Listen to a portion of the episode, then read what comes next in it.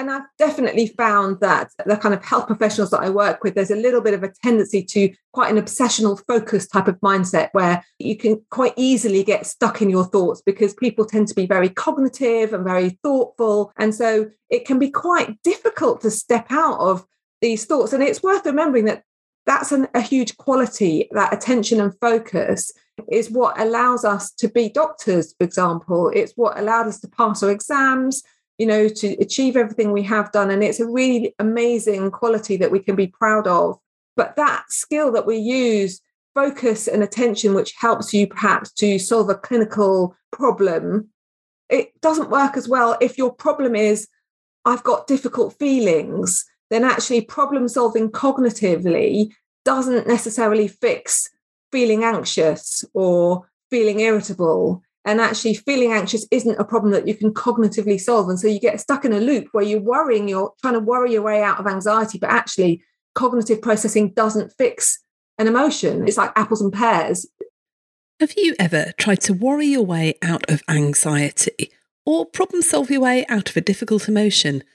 But the more you try to fix it the worse it seems to get do you wish you had a few tools on hand to keep all that mental chatter at bay so you could just get on with your job without anxious or troubling thoughts getting in the way? And have you ever wondered how to deal with negative emotions you might be feeling in a more healthy way than either blowing up or just burying them? This week on the podcast, Dr. Lee David, a GP, CBT therapist, and author, joins us to talk about just what we can do to manage our internal chatter, our anxious thoughts, and difficult emotions when dealing with high stress and high stakes jobs. Let's face it, most of us are used to sorting out issues by problem solving our way out of them. But when it comes to our own mental health, it's just not that straightforward. Lee and I discuss why this is and share a simple framework to deal with these difficult emotions, which Lee writes about in her new book, 10 Minutes to Better Mental Health. Her framework includes elements from CBT, mindfulness, and acceptance and commitment therapy, and is quick and easy to do on the hoof. No special qualifications required. And whilst her book is actually written for teenagers and young adults, I reckon we've all got just as much, if not more, to learn from it ourselves. So listen to this podcast to find out why reasoning with your anxious thoughts isn't necessarily the best course of action how to label your emotions so that you can recognize them and deal with them more easily when they surface. And listen, if you want to find out all about a simple four part framework which you can use anywhere to get you unstuck in under 10 minutes.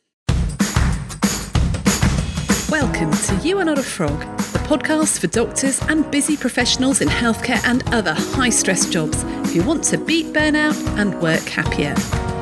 I'm Dr. Rachel Morris, a former GP, now working as a coach, speaker, and specialist in resilience at work. Like frogs in a pan of slowly boiling water, many of us have found that exhaustion and stress are slowly becoming the norm. But you are not a frog.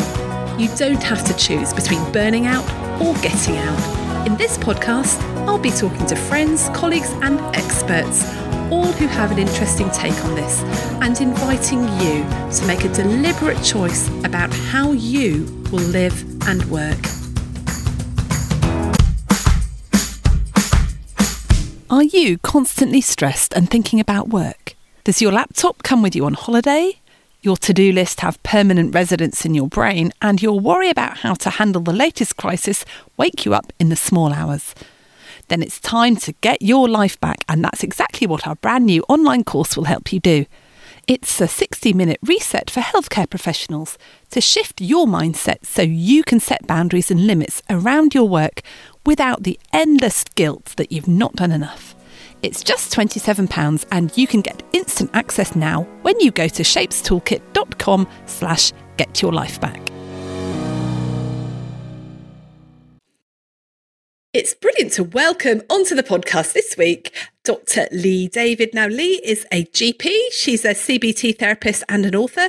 She's currently working for NHS Practitioner Health, and she's the course lead for the mental health course for Red Whale GP Update. So, welcome, Lee. Thanks very much, Rachel. I'm really happy to be here.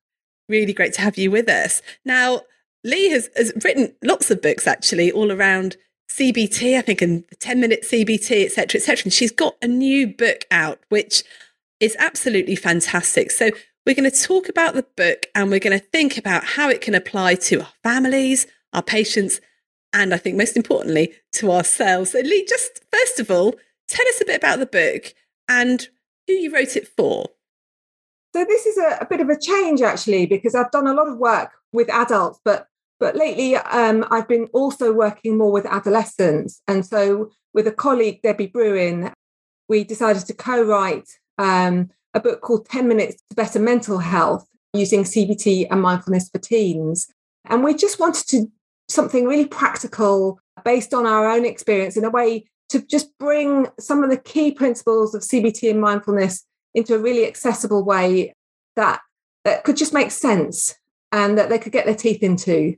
And in fact, what I found is that I actually use this approach now with all of my adult patients that I do CBT therapy with as well, because actually it's easier for everyone if it's kind of simpler, if it makes sense and what makes practical sense. So, in fact, I now use this pretty much for everybody. Wow. And just looking through the book, there is so much content in here, which I think is so, so useful for so many people. But I guess when I think of CBT, I think of this very long, drawn out process that takes sort of several sessions of therapy to do. Is it really possible to do it in 10 minutes?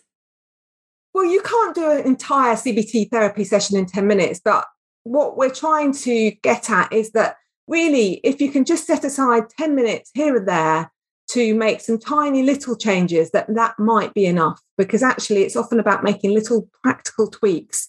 You know, people might do a therapy session, they go away and actually just do a couple of really small changes. And that's what actually makes a difference in their life. So we wanted to make it really bite sized because we know that people's attention span, young people's attention span, all of our attention span is actually pretty short. So we wanted to really keep it focused. And we're also aware there's quite a lot of neurodiversity amongst the population of young people. And again, keeping it short, bite sized, and, and easier to digest makes it just more accessible for a much wider range of, of the audience. And I love the way that you've sort of demystified it. It's actually, these are the different elements. This is a really accessible way to do it. In fact, I read the book without quite realizing it was CBT because I was like, oh, that's interesting. You know, that's a really great coaching question. That, and then, and then it's like, oh no, this has all been CBT all the way through. It's sort of like CBT by stealth. Exactly. I mean, we've really tried to ditch a, a lot of the language, that kind of psychobabble that actually is just a barrier because it's all these words and it's like, what do we mean by all that stuff? So we've actually tried to get rid of a lot of the stuff that stops people from really engaging with it and trying to make it down to earth, practical language that just makes sense. So if I could just sort of rewind a bit and just start off with CBT, because I think I've got an understanding of, of how it works, but what's the sort of neuroscience behind how CBT actually works? So, CBT is about looking at how you think, it's looking at how you behave, and then making changes. So, and the main focus really is about functional changes, about improving the quality of living your life. And we're actually, this book is also informed a lot by acceptance and commitment therapy or ACT, which is much less about challenging negative thoughts. So, you won't see that so much through the book and much more about just noticing if I'm having a negative thought and then choosing how to act in a way that's helpful and moves my life forwards rather than letting a negative thought kind of derail me and lead me into a spiral of worry or something else like negative rumination. And mindfulness is about stepping back and just noticing what's going on and giving you choices about how to respond.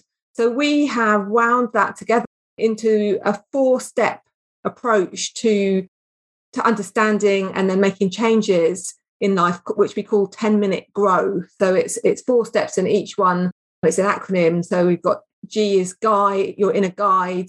Um, R is getting ready for taking action, making behavior change. O is to observe and be open. So that's kind of stealth for mini mindfulness. But again, mindfulness puts people off. As soon as you say "be mindfulness, people kind of back away because it it seems like, oh, I've got to sit for half an hour and kind of empty my mind, which I can't do. I'm no good at mindfulness. So again, there's a lot of barriers. And then W is is for wise mind. And that comes from a different type of CBT again called dialectical behavior therapy, which was developed for people with quite strong emotional swings, such as in borderline personality disorder. But it's about just channeling a bridge between your emotional mind, your logical mind, and finding wise, compassionate choices about what's helpful and unhelpful. So, again, we've really tried to de- demystify it, taking away a lot of the language, and just have a four step process, which actually there's CBT in a nutshell in those four steps. That's really interesting. So, it sounds like sort of my version of CBT is really quite outdated, which in my head it's working out what warped thoughts I've got and then desperately trying to change those thoughts so that I feel better and, and do better things. But sometimes it's not about changing those thoughts, about recognizing them and, and accepting them. Is that right? Exactly. So we have this really lovely analogy that I, I use quite a bit, and I think it's it's in the book, which is if we imagine you're a GP, let, let's do this based on adults because I know a lot of our listeners are going to be medics, and actually if we can apply it for ourselves, we can then apply it for, for our families or, or our patients who are, who are young people as well. So if you imagine you're um, Rachel, the driver of a bus, you're a GP, and you've got to drive your bus, get the patients on, get them off.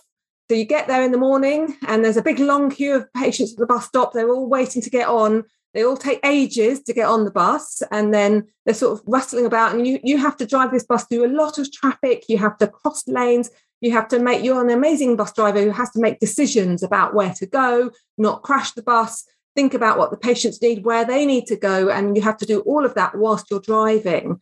So now if you then stop at the next stop and who gets on your bus it's all your worry thoughts. So the worry thoughts are the next in line at the bus stop. The old version of cbt would be stop the bus and have an argument with the worry thoughts have a decision you know decide stop bothering me because the worry thoughts start saying, you might crash, be careful. Oh, have you gone the wrong way? Um, or don't make a mistake. Oh, don't hit that. Don't look, there's another car there, be careful. Or do you think you should go around the roundabout three times because you don't want to miss your exit? So they, they, the worry thoughts are kind of tapping you on the shoulder and they're really disruptive. And so the problem is that you could stop and you could spend some time arguing with the thoughts, rationalizing them, but all the time you're doing that you're you're not driving you know you're not focusing on getting on with your day and driving the bus. So a more act based approach would be to say okay the worry thoughts are on the bus. What can i do about it? So i'm not going to argue with them. If i try and push them off the bus they just jump back on at the back anyway because my worries never go away. They they can always find a way back in.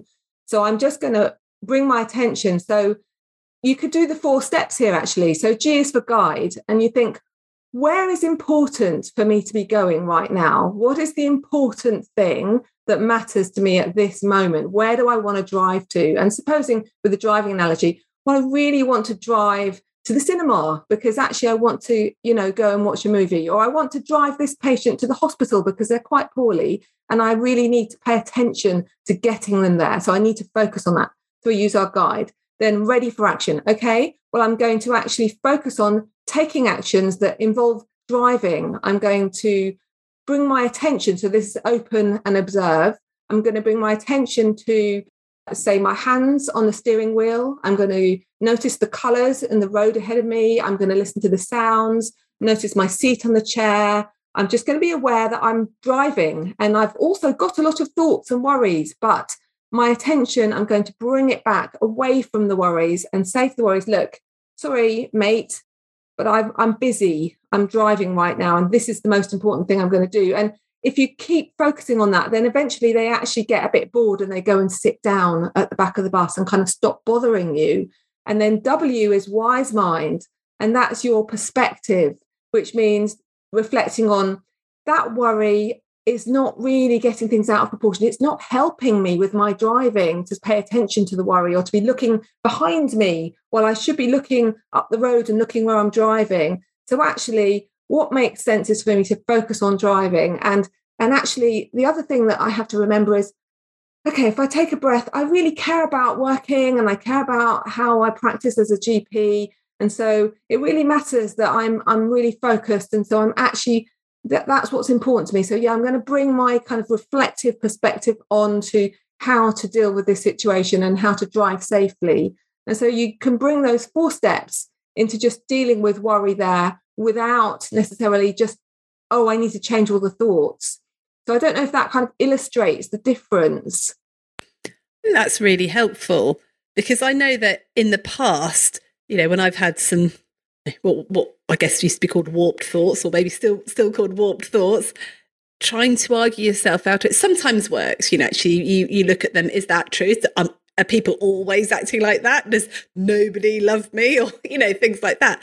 But actually, some of them you, you can't argue with, and the more you argue with, the more they, they come back. So that idea of just looking at it and going, is that helpful or not?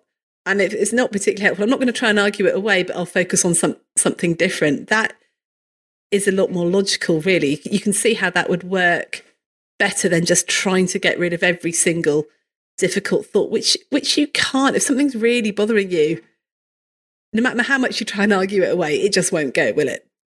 No, exactly. And and I've definitely found that the kind of health professionals that I work with, there's a little bit of a tendency to quite an obsessional focus type of mindset where you can quite easily get stuck in your thoughts because people tend to be very cognitive and very thoughtful. And often their their children are the same because obviously our genetics, you know, means that our children are often very similar. And so it can be quite difficult to step out of these thoughts. And it's worth remembering that that's an, a huge quality, that attention and focus is what allows us to be doctors, for example. It's what allowed us to pass our exams, you know, to achieve everything we have done. And it's a really amazing quality that we can be proud of.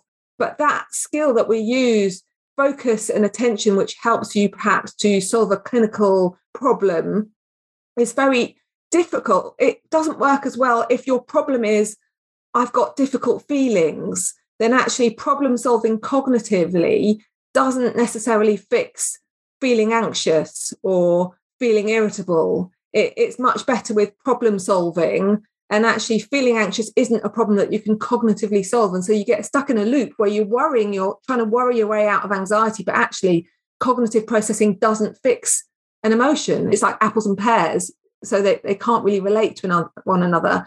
Does that make sense? Totally. So, you, so you know, I, I, I have a, a, few friends who are doctors and do suffer quite badly from, anxiety and and they get very anxious about being anxious because like well i've tried all everything i can do to fix it and i've tried doing this and this and this and that's not fixing it and in the past when i've had an issue i've yeah i've cognitively thought my way out of it and i've solved it but yeah you're right you're using the wrong tool to solve the problem. You know, this is a, a screw and you're using a hammer and the hammer won't work for a screw. But the way we've been trained is just to use that logical left brain thinking the whole time to, to solve things. And then we try and apply that to our own mental health and our own well-being. And then surprise, surprise, it doesn't doesn't work. Exactly. And the thing is, the higher the emotion, the less the tool fits, you know, because when people are in the high levels of, of anxiety or, or they're really angry or they're feeling very low, then actually our cognitive processing goes all skew whiff and actually we're much less logical and our thinking patterns are much less kind of rational. And so sometimes it's about creating a pause rather than trying to fix it cognitively when our cognitive tools are actually offline anyway they're not particularly effective at that point it's about using so it would be back to the o step of the grow where you just take a little bit of time out maybe going for a walk maybe doing a bit of mini mindfulness where you move your body and you just notice what it feels like to be sitting on the chair or stretching your arms up I often get people to, you know, I'll say, just tell me a color you can see. And I'll say, I'll say, oh, I can see a, a, a green pen and a green cup and a, and a blue bottle and a blue book. And I can hear, I say, what can you hear, you know, in the background? What's the quietest sound and the loudest sound?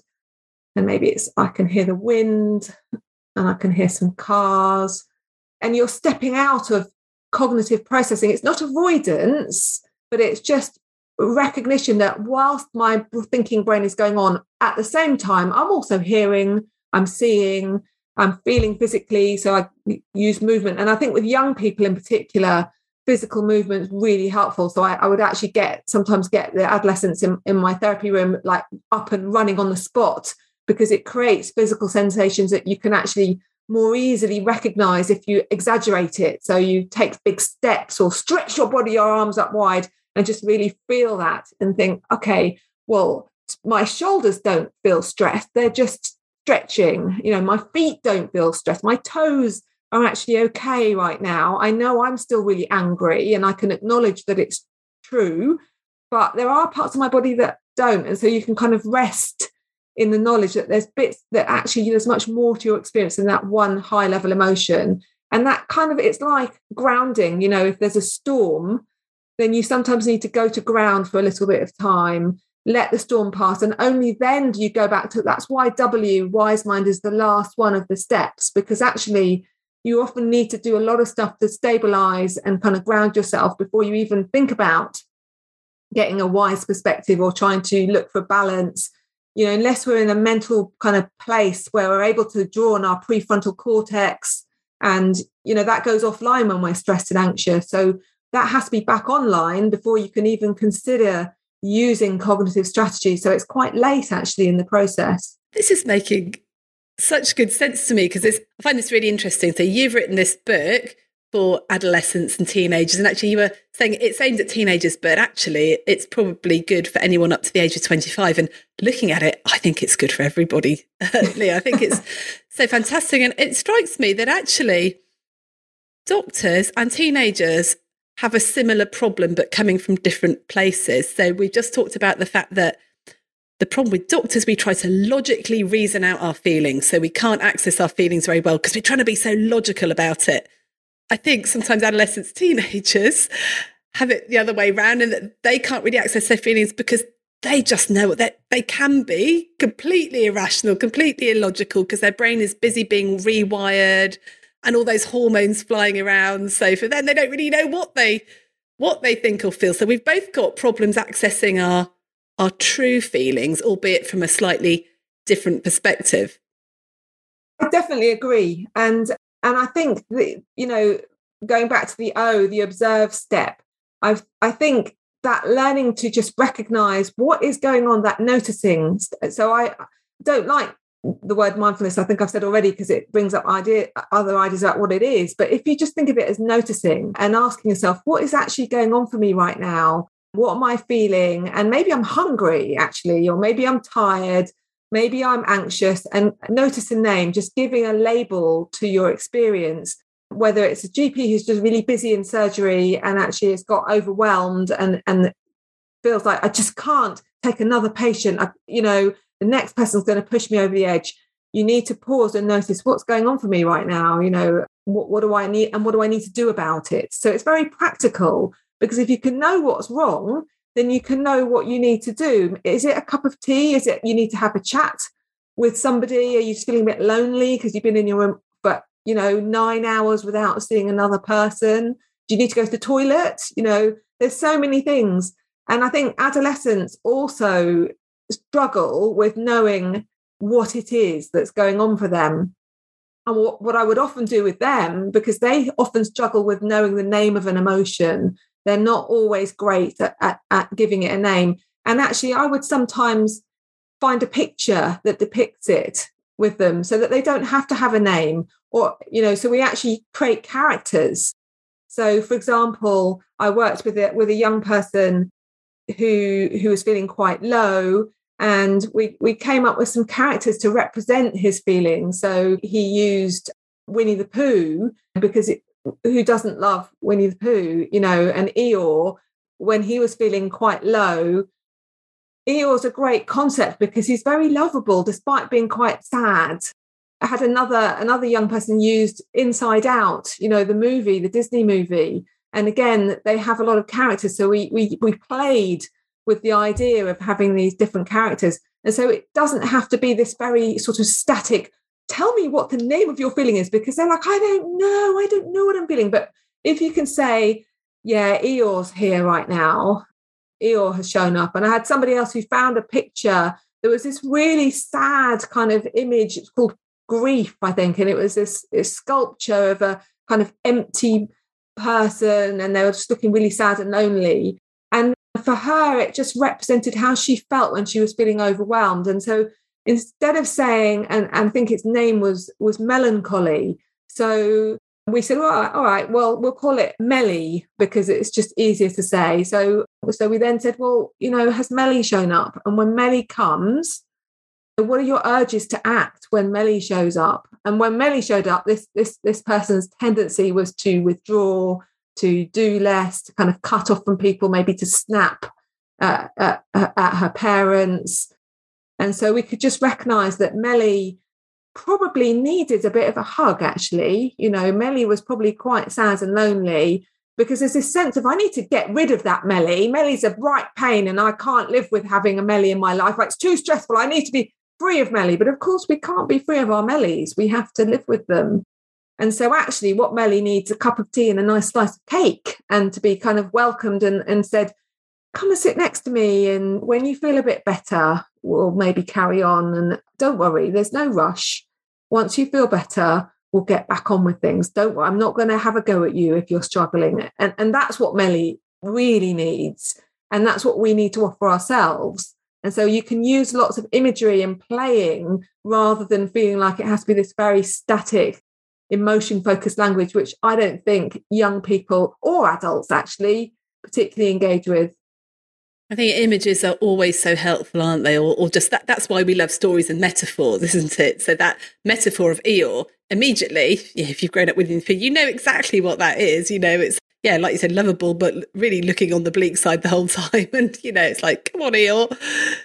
And I mean, we do that in coaching. We I use image cards all the time. And I, I remember when I first had my coaching, just being shown these different images and saying, you know, how does life feel at the moment? How would you like it to feel? And I could not have described that, but I could see it in the cards immediately. And like, that's how I want to be, not not not like that. So it's it's it's it's helping people access their right brain a little bit as well. It is because when you create an imagery and and, and if you name it as well. So I, I had someone else who they're in a chimp and who's called George. So they would refer to, oh, my George has shown up. And and that process of just noticing, okay, here's George, and he's telling me this, and he wants me to do this. But just as soon as you say, I, I'm spotting that George is here. You're not in George at that moment. You're you're noticing from your prefrontal cortex. You're watching George from outside. So actually, that is mindfulness right there in that in a in a split second. But it's very quick. And so actually, that's all you have to do is is learn to look at it from a slightly different perspective. So we need to kind of have stories, images, ideas, humor, anything that gets people reflecting and thinking a bit more broadly. I get it. You're pushed for time, and with over 200 episodes, how do you know which is going to be the one that lifts you out of the saucepan and back to thriving at work? Never fear, the You Are Not a Frog podcast quiz is here. Find out if you're a super squirrel, brilliant badger, or mighty mole, and I'll send you a personalised playlist with the top five episodes that will make the biggest difference to you. Discover your top of the hops top five episodes, sorry, and leap into your happiest, thriving self again. Just go to youarenotafrog.com slash quiz.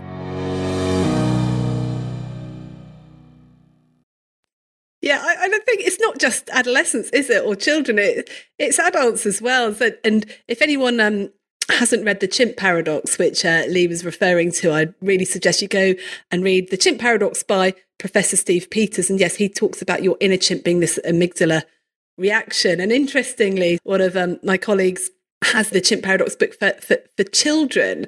And the, in the children's version, you, you get to name your chimp. And so her daughter named her chimp, but then made her mum name the chimp as well. So that all the whole family have named their chimps. Now, as far as I remember, in the chimp paradox for adults, we don't name our chimps, but I think it would be really helpful. So, yeah, name that chimp, name that melancholy Eeyore bit of yourself as well. Because, like you said, the minute you can step back and go, oh, there's Colin or whatever, that is that's that that's that mindful moment which shows that you are not your feelings, right?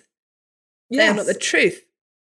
Exactly. So I try and encourage people as I've spent more time kind of practicing as a therapist, I've become very interested in internal family systems, which is not CBT based at all, but it looks at different parts of yourself. And I really like that idea because it actually you know, we have our inner Eeyore, we probably have an inner Tigger, we've got an inner critic, and we've also got an inner wise, compassionate, sort of reflective, thoughtful part who is the part that is so good at supporting our patients, our, our friends, which actually, if we just engage that part, we don't need to have external advice about how to deal with stuff because we've generally speaking got all the answers already, but it's just a bit offline because that wise part, the prefrontal cortex part, which is the wise part, is a little bit slower to step up than the chimp part, which comes up, uh, you know, in the face of danger or stress. Who comes first? You know, the, the inner chimp says, oh, oh, there's a problem, there's a problem. So immediately that comes up very quickly. And so the the prefrontal cortex is slower but if you give it time so that's back to the open observe and pause it will catch up. And actually you don't need to do anything very clever except wait for the wise part to give you some perspective. And um, i would often get people to think of create an image for their wise part as well actually and give that a name. And i would often get people to think of you know, who for you represents something really wise and thoughtful. And I've had some people think of like a, a grandparent, so like, like, a grandma. Somebody else was like bird, a tree, the sun. A lot of people pets because pets are often much more wise, I think, than humans. And so a lot of people are with a cat. So somebody thought of their their lovely cat that they had when they were growing up and you know, when they were feeling stressed, it was kind of just imagining that the cat sat on your lap and the cat's like, do you know what? I don't really care about these problems you're telling me about, that, that they're not that important to me. I love you. And, you know, I said to them, do you think the cat or your grandma loves you more if you don't make mistakes? Do you think your cat or your grandma thinks more highly of you if you're a perfect version of yourself? And, and they're like, no, actually, no. And it's like, no, possibly the opposite. Like, you know, they love you more when they know you need support and they don't just love you when you're doing really well. And that's how you can cope with with our inner perfectionist part is to just remember that the wise part is in there too. So we get the cat on our lap curled up give the cat a stroke which kind of is very soothing and it, it engages our self-compassion. We start releasing oxytocin we start feeling a bit more emotionally balanced and then we get imagery that might come up to well what would the cat's perspective be? What would grandma's perspective be? And maybe it's like i think you're doing your best. I think you're doing a really good job. And it i know it might not be perfect but you know what? I i think it's I think you're doing really great and I'm really proud of you. And I don't expect you to never make a mistake. It's I kind of accept you as a human. And we all know that, but we have to give ourselves space to acknowledge that and giving that a name and a bit of an imagery and giving it a story for you. So, personally, I like to use a tree because I love the fact that trees are wise, they're really old, and they just don't care about the rubbish that I worry about. You know, the tree's just like, okay, never mind, Lee. that's been going on for years. I've been here for 100 years and it wasn't, you know, I wasn't bothered about it then and I'm still not. And so it kind of helps me to, to just let go a little bit of the minutiae that I'm probably stressing about. So I think it really helps to have an imagery with that too. I love that. I love that image of a tree. It's about getting perspective, isn't it? I love the metaphors. I love the stories. I love that idea of the cat. My cats are really stupid, actually.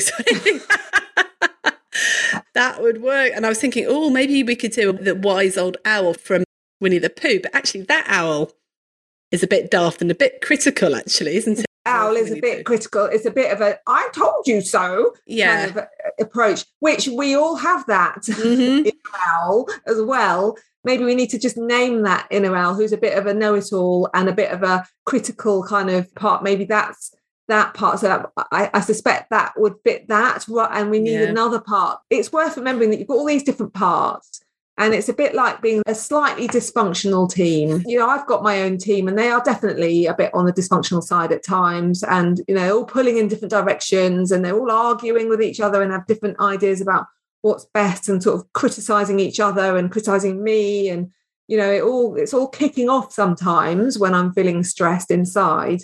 And so uh, you kind of need the wise leader to be able to step up and and be like a team leader who who can make the tough decisions and doesn't always listen, you know, to the critic who's shouting, but you need to do more, you need to work harder. And actually, somebody needs to go, I know you're always going to say that, but I'm going to make the call that it's time to stop and have a rest because I think for us, that's the best thing to do.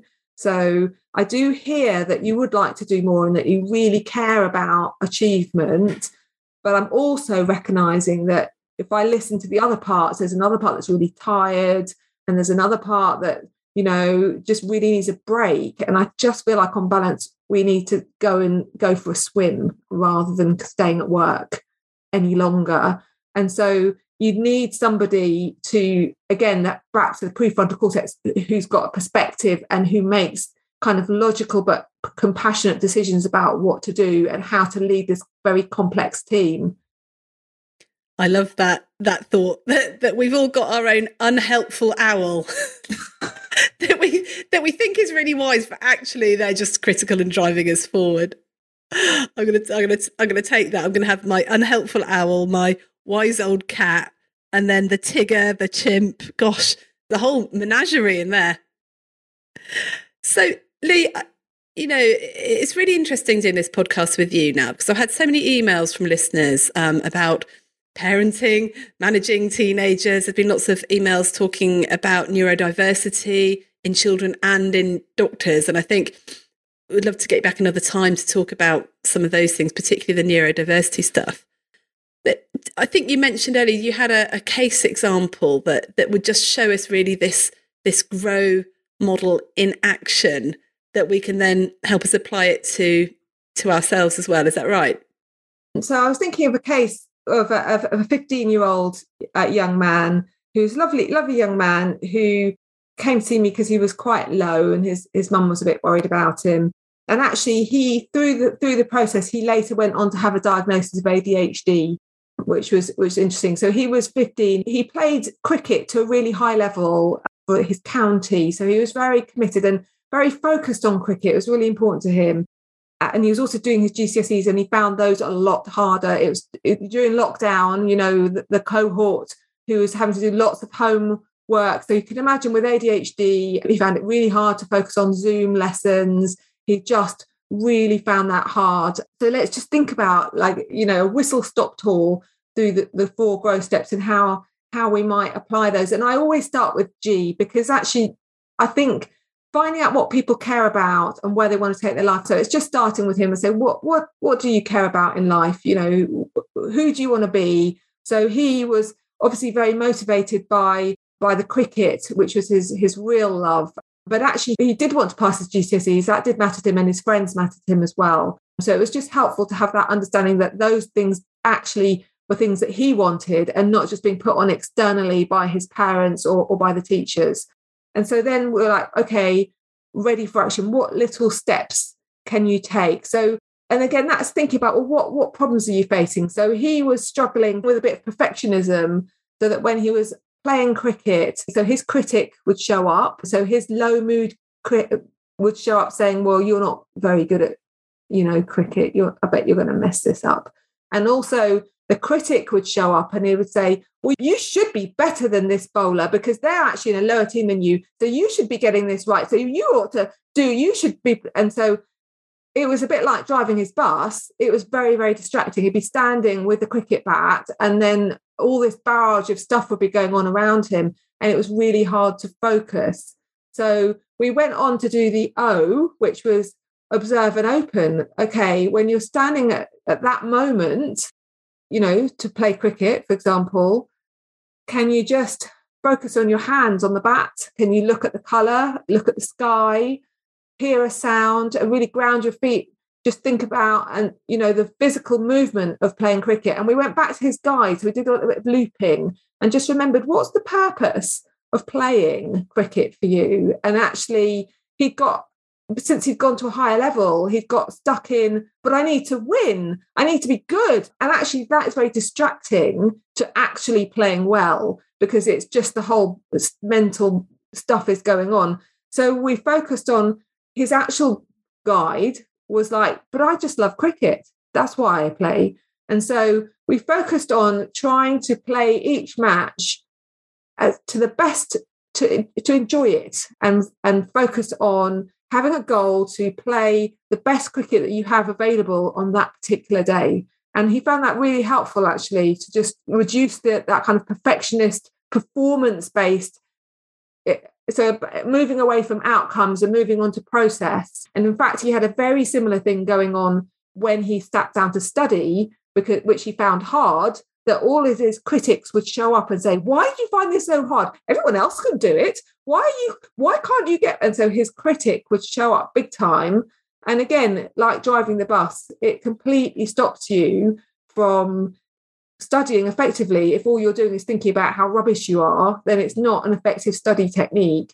Um, so for that, we did some R ready for action, really micro steps. So we would like set, okay, plan five minutes of studying? Can you plan to do some exercise before you study so that you're actually in a better frame of mind? What structures can you put in place that make it easier for you to be able to study? Can you bring in a bit of wise minds now once you're calmer? So, a compassionate kind of perspective that everybody struggles actually. And so, noticing that has his has his Eeyore shown up? Has his critic, his his owl, have has, has have they shown up? Are they squawking and being very distracted. And so actually it's saying, hello, owl, hello, Eeyore, I hear you, but I'm going to ask my wise mind to make the decision about how best to manage right now. And wise mind says, I'm going to do five minutes of studying and then I'm going to go for a walk. Okay. And that's all I'm going to aim for right now. And if I end up doing 10, great. And so it was all about just creating a structure that supports somebody with ADHD and that's a lot and a lot about neurodiversity is about knowing what structural environmental factors help somebody to thrive and actually acting them out. So it's enacting the things that make you more likely to succeed. So it's putting into place the the breaks it's putting in the walks it's putting in the you know time.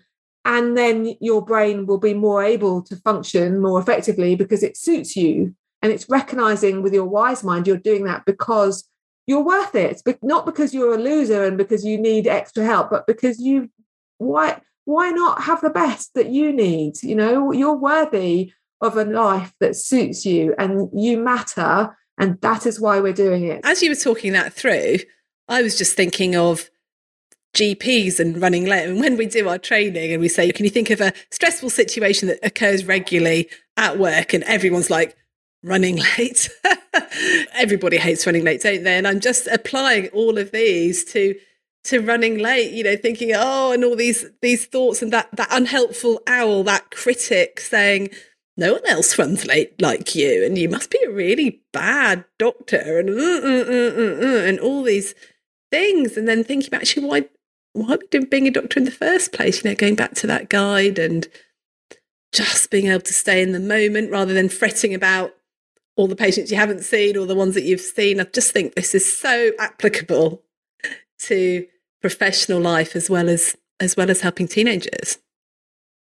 I use it on myself all the time. I do. It's it's it's amazing, and I use it with my family as well. Although it's a lot harder to do with your own family, I would have to say. Sometimes the best way to teach our family as well is to do it ourselves. It's to model it i think. And so sometimes we need to learn it absorb it. I often say this to, to when I, i'm working with practitioner health with people who've got children and it's just reminding people that you know every time you care for yourself you're actually teaching your children to value caring for themselves because they're learning by watching you. Every time you ignore your own feelings and maybe put them first but actually to the detriment of you you're teaching them that that's really what they ought to be doing at some point. And actually i'm not sure that's a healthy kind of approach. So actually learning to care for ourselves you know in an open way and that that that matters. I think that's actually really important. Oh totally totally. Because yeah people absolutely uh, watching you all the time and, and how you're behaving particularly at home and yeah, believe me, I have tried coaching my spouse, my parents, my children. Doesn't work. all I get is, stop therapizing me, mum. and all I've asked is, what do you think you could do about that? I don't think we realize when we do just carry on and on and push ourselves and push ourselves and don't recognize our feelings, how that is the sort of adverse role role modeling for our kids and for our teenagers how they they take that on board and they think that that's actually how a, a grown up should be acting and that it's helpful yeah, exactly. So I think it's really, really important. I said, gave my kids a copy of the book. They were like, "Oh, yeah, lovely, thanks. That looks great, Mum. Do you want to read it?" No, no, thanks, not at all. But then every now and again, my ten-year-old son will, you know, will say to me, "Oh, it's a, you know, when I'm cranky, usually, oh, it's okay to be upset, Mummy. Everybody has difficult feelings sometimes. I'm sorry to hear. So, sorry that you're upset. I'm sure it'll be better." You know, and so then I think, oh, something must be. I don't know. something's getting well, through. Something I don't know what, or I don't because it's definitely not overt. So I think it just shows that little bits can still filter through, even when a lot of the time you're completely not doing what you want to do, but actually recovering from not doing what you want to do is part of life, isn't it? It's actually not about getting it right all the time because that's just perfectionism. And so, in fact, we don't want to be, we don't want that.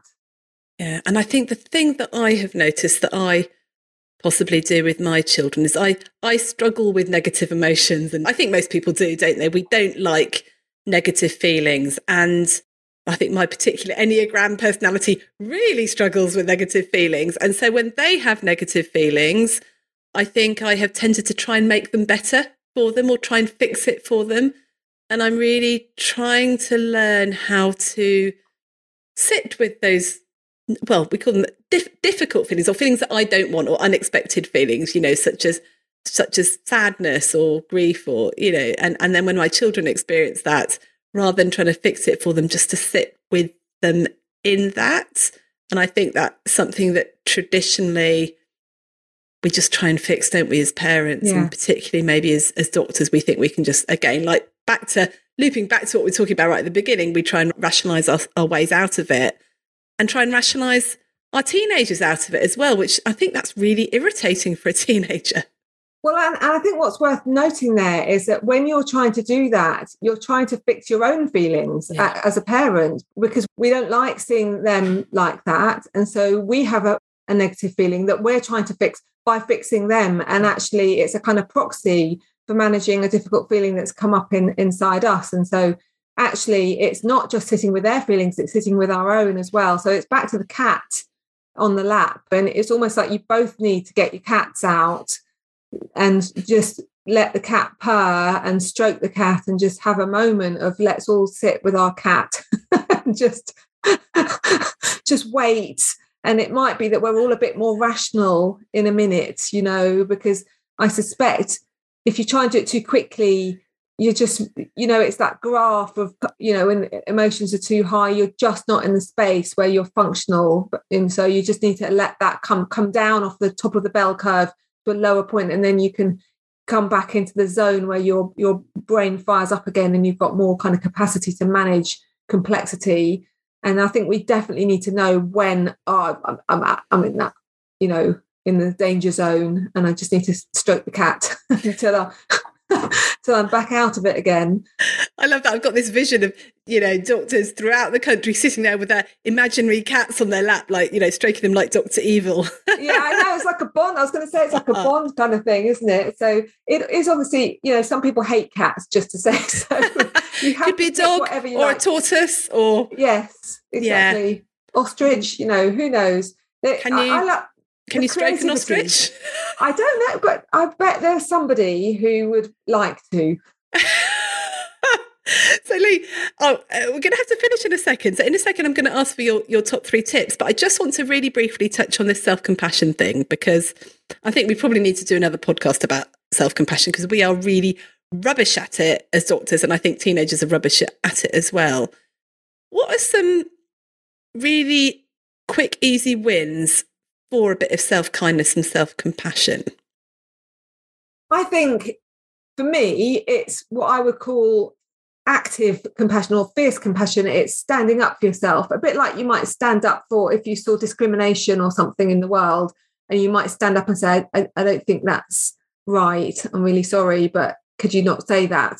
it's actually standing up for yourself and so i what i really like in compassion is that because we imagine compassion is actually this really like oh it's just really nice and just be very gentle And a lot of people don't relate to that because we're quite go getters, you know, quite practical. And a lot of people are like, well, I don't know. I don't want to just sit here and stroke a cat. That sounds like a load of old rubbish to me. And so if, if that's you, then I would say it's about structuring compassion. What action what actions can you take that would actually be compassionate? Does it does it mean letting yourself off the hook, going home, you know, half an hour earlier? Does it mean giving yourself a break? Does it mean making sure that you don't miss out on the self-care action? So for me, I think it's actually action would be the quick the quickest win would be to pick ways of living that actually nourish yourself and nurture your well-being rather than just kind of beating yourself up to do more and more harder and tougher and never having a break. So I think that would be my single biggest tip actually for bringing self-compassion in, which isn't even a cognitive thing at all, but I actually think it has many cognitive sort of sequelae, if you like. I love that. Uh, Tara Brach wrote about even just putting your hand over your heart. Yeah. This sort of touch to remind you that you, you are human, almost like giving yourself a hug and going, it, it, it's okay. Because that our inner critics are, are unhelpful owls. I remember somebody saying something really recently about the fact that you would never talk to somebody else the way you talk to yourself. So just like you said, standing up to that that horrible voice that you've just talked to yourself in, say, no, that's not right. And I love that. Okay, so you go and have a bath or just finish, even though you've got 20 million jobs to do, or doing something that actually is just going to be easy yeah. and make you feel better. I love that. You know, putting a hand over your heart. Sometimes it's just saying to yourself, this sucks. This moment is really tough. This is really hard and that's it and I, I want the best for you i'm going to do my best to to help and so it's kind of just giving yourself a message that this is a tough moment so it's noticing that's the back to the open and observe again i think it was Brene Brown, she's done a lot of work on, along with Tara Brach, who's also done a lot on self compassion. I definitely recommend people listen to some of her podcasts. She's got got some fantastic ones about kind of um, battling shame, vulnerability and, and self-compassion comes up there and she's written a book called uh, fierce self-compassion um, which she talks about this idea about kind of viewing it as being a bit more of a dynamic kind of I, I like the idea of it being more dynamic and not just kind of this namby-pamby you know lie down and oh wait for people to be nice to me kind of thing. But actually it's actively doing something that stands up to say yes i matter.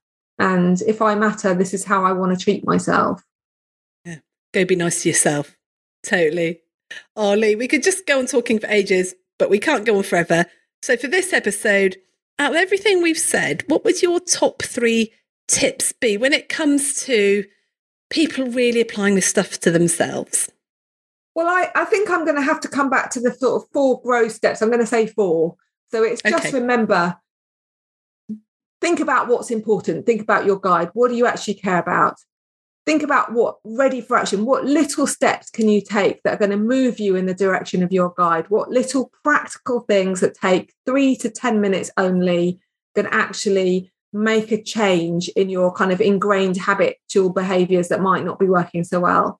Then open and observe. Just notice what's going on. Just take 10 seconds to pause and notice and name any thoughts feelings or urges that are inside you. And maybe do you need to have a pause to let that all settle before moving on to your wise mind. And let your wise mind be the leader. Let your wise mind acknowledge all the different parts all the eeyores and the you know the critical owls and the tigers and the all of those parts which are kind of having a party inside us.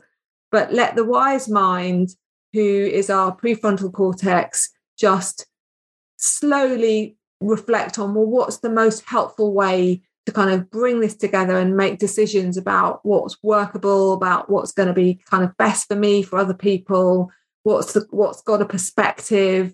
Do I need to draw some boundaries? Do I need to make some decisions? Do I need to just get on with something? You know, how do I need to cope in this situation and just bring the wise mind in to make the final call about you know don't don't let it be tigger or, or eeyore who makes the final decision let it be the wise mind who listens to them but then makes a decision about what to do Brilliant. Oh, that that's so so helpful. And the good news in your book, there's lots of other little strategies under each of those sections, aren't there, that people can people can get hold of and, and use and I'm definitely going to be using. I think for me, I just love the idea of this sort of wise cat and the unhelpful owl and the Tigger and the Eeyore. I'm definitely going to be doing that and checking out those strategies. So, Lee, how can people either get hold of you or the book or find out more about the work that you do? My website is 10minutecbt.co.uk and the books are available on Amazon or any other book bookseller that you want to go to. So it is it, it is available. It should be available on Kindle as well. And then it will also be having an audio book, which is quite exciting. It's called 10 Minutes to Better Mental Health, a step-by-step guide for teens using CBT and mindfulness. Wonderful. That's brilliantly. Thank you so much for coming on. Will you come back another time? There's so much more in this that I want to talk about. I'd love to. Thank you. Yes. Uh, thanks for inviting me. Thank you. And we'll speak soon. Bye bye. Thanks for listening. Don't forget, we provide a self coaching CPD workbook for every episode. You can sign up for it via the link in the show notes. And if this episode was helpful, then please share it with a friend. Get in touch with any comments or suggestions at hello at youarenotafrog.com. I love to hear from you. And finally, if you're enjoying the podcast, please rate it and leave a review wherever you're listening. It really helps. Bye for now.